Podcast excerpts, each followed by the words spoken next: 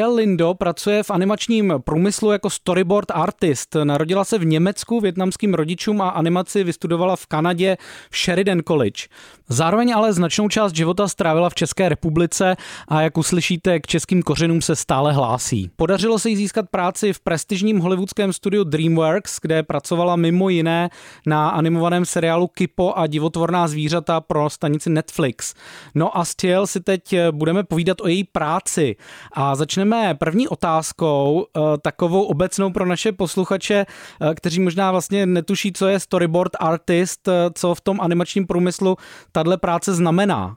Uh, hello, thank you so much for inviting me and having me here.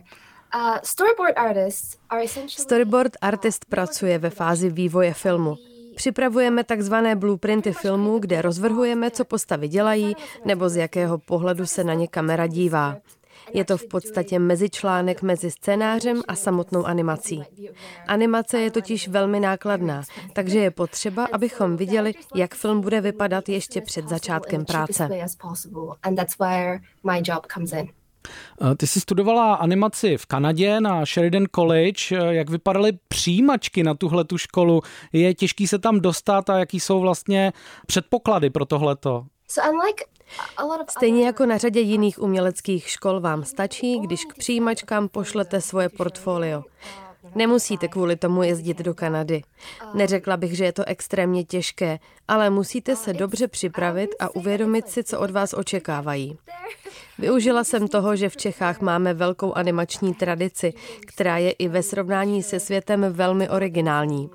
A právě tahle osobitost může na podobných školách upoutat.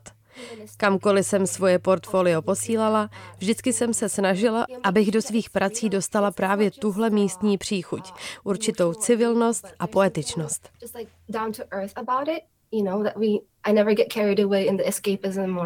or anything. Česká animace je dost eh, specifická vlastně čistě těma animačníma technikama. Je uh, u nás velká tradice loutky uh, například. Jestli vlastně to portfolio, jak si říkal, že si posílal, tak jestli to byly už nějaký tvoje pokusy o animaci, nebo jestli to bylo jenom výkresy, nebo jak konkrétně to vypadalo? The main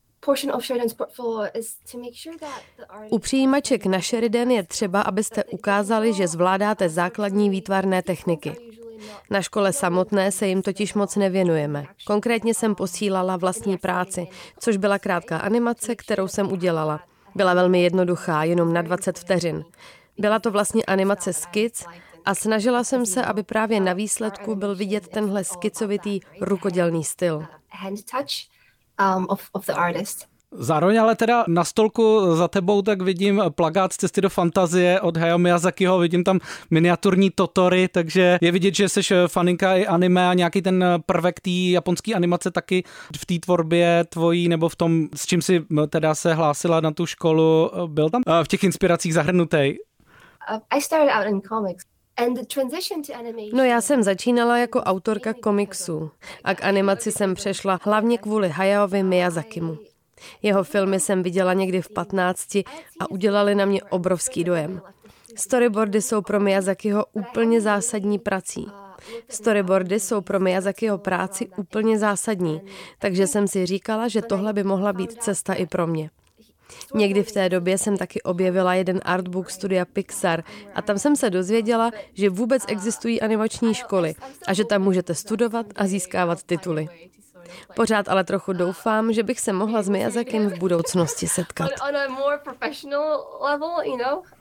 Teď se vrátíme k Sheridan College. Eh, jakým způsobem tam probíhá výuka? Je to vlastně už příprava na práci v těchto těch velkých eh, animačních studiích, eh, nebo je tam i prostor pro třeba nějaký vlastně umělce s, řekněme, nějakýma nezávislejšíma, autorštějšíma ambicema? Uh, Možná bych měla zmínit kontext. Třeba animační škola Goblán v Paříži to dělá tak, že studenti postupně probírají jednotlivé techniky. Takže nějaké tři měsíce se učí animaci a další měsíce třeba používání barev. V Sheridanu se naopak učíme několik věcí naraz, s tím, že to vlastně kopíruje proces skutečného natáčení animovaných filmů. Oba přístupy mají svoje pro a proti. Výhoda je, že se seznámíme se všemi fázemi výroby před třetím ročníkem, kdy máme za úkol vytvořit svůj vlastní animovaný film. A jde o to simulovat ten proces, kdy na animaci pracuje velká skupina lidí. Natáčení animovaných filmů je vždycky založené na spolupráci. Existují lidé, kteří dělají animované filmy úplně sami, ale těch je minimum. A jsou to vždycky trochu výstřední samorosti. Uh, but until then, it's a lot of like the work skill training. Teďka možná ta nejcitlivější eh, jako záležitost, nebo taková nejvíc ošidná v kariéře nebo v, v tomhletom procesu a to je přechod vlastně mezi uh, tou školou a tou praxí. Jak to vypadalo vlastně ta trajektorie mezi tou školou a DreamWorks? Byly mezi tím nějaký další zakázky nebo se ti rovnou podařilo vlastně dostat se do tohle strašně prestižního studia? I think in my case what helped a lot was having an internship. V mém případě hodně pomohlo, že jsem během školy byla na stáži v jednom animačním studiu v Torontu. To se specializovalo na storyboardy a přijímalo i zakázky na celovečerní filmy, což bylo tehdy v Torontu celkem výjimečné. Když jsem tam byla, snažila jsem se udělat co nejlepší dojem a co nejvíc přispívat do diskuzí. Což se povedlo. Hned po škole mě přijali a hned první zakázka, kterou poté vzali, byl Three Below, Tales of Arcadia od Guillerma del Tora. Lidé z toho studia mi tu práci svěřili. Prostě mě hodili do vody a plav, jak umíš. Ale takhle to v animaci chodí. Lidé vám chtějí dát možnost realizovat svůj potenciál, i když to může znamenat, že se učíte a topíte ve stejnou chvíli. Pokud by teda někoho eh, zajímala kariéra v eh, animaci a řekněme fakt jako s, s těmahle těma ambicema vydat se do těchto těch velkých eh, mezinárodních animačních studií mainstreamových, tak na co se mají připravit? Co je vlastně nejtěžší na té práci a jaký vlastnosti tady jsou, jsou nejdůležitější? Two things. Uh, the first one is Musíte si být vědomi toho, jaký typ umělce chcete být a jakým hlasem chcete mluvit ke svému publiku. Pokud si tohle ujasníte, tak to může být vaše nejsilnější kvalita. Zní to možná trochu banálně, když se to řekne, ale ve skutečnosti je strašně těžké se toho pak držet v praxi. Není snadné dosáhnout toho, aby nějaký váš osobní přístup byl rozeznatelný, když na něčem pracuje 300 lidí. Stejně důležité je ale v portfoliu promítnout, že si uvědomujete, co obnáší vaše každodenní práce a jaké jsou vaše povinnosti. Jedna z mála dobrých věcí, které vzešly z covidu, je, že studia jsou teď ochotnější pracovat s lidmi na dálku. Najímat zahraniční profesionály a nechat je pracovat z jejich domova. Znamená to lepší příležitost, ale taky větší konkurenci. Takže pokud jste v Čechách, ale chtěli byste pracovat v animaci, tak je dobré si tyhle dvě věci uvědomovat. Já osobně bych byla moc ráda, kdybychom v globální animační komunitě měli víc talentů odsud. our people uh, in, in the global storytelling community as well. Možná eh, teda navážu eh, na to, co jsi říkala o tom hledání vlastního hlasu, autorského vlastně. Eh, pracuješ kromě teda těchto těch zakázkových věcí, jako bylo Kipo and the Age of Wonder Beasts, na nějakých vlastních věcech, případně nabízíš studiím jako svoje autorské projekty? Uh, Tahle práce vám sežere spoustu času, což souvisí i s tím, že vás taky hodně naplňuje. Takže že já mám třeba problém stanovit si hranice, kdy už bych měla v nějaký den přestat pracovat. Ale je pro mě důležité, abych potom, co skončím práci na zakázkách, věnovala nějaký čas tomu, abych rozvíjela svůj autorský hlas. Protože ten se vlastně nikam neposouvá, když děláte na projektech, které nejsou vaše. Když děláte v téhle branži, jste trochu jako jedna část soukolí, které dohromady pracuje na uskutečnění něčí vize. Ale autorská práce vypadá úplně jinak. Musíte ji procvičovat jiným způsobem a na to je potřeba si udělat čas. Pracuji na mezinárodních projektech, ale nejsem američanka ani kanaďanka a proto si snažím udržovat kontakty se svými českými kořeny.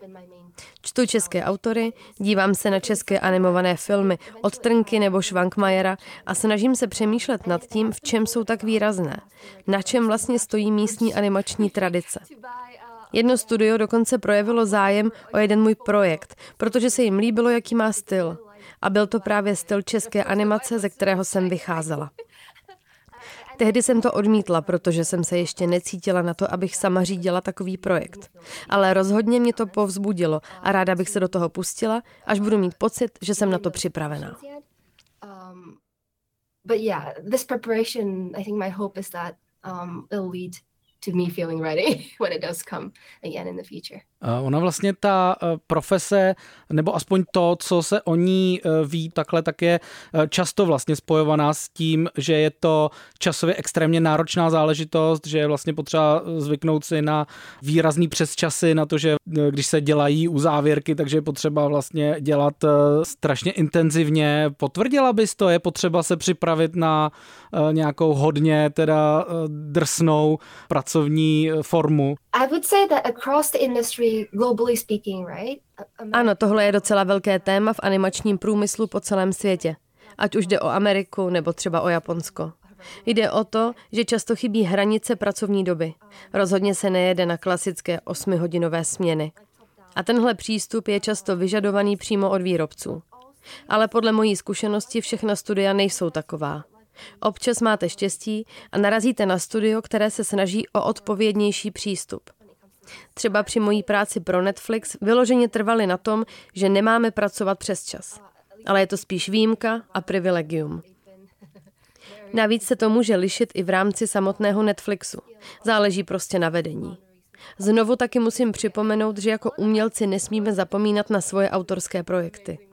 Do téhle profese většinou nejdete proto, že je to skvěle placená práce. Jde o to, že vás ta práce naplňuje a máte ji rádi.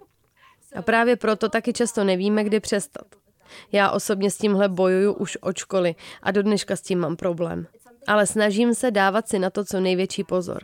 Obzvlášť, když pracuju z domova, kde už nemám vůbec žádná časová omezení ohledně toho, kdy mám začít a kdy přestat. Takže třeba všechnu práci dělám na jednom místě a odpočívám někde jinde. Uh, choices like that do have to be conscious. To byla animátorka Tiel Lindo a od mikrofonu se loučí Antonín Tesář. Yes, uh, thank you so much.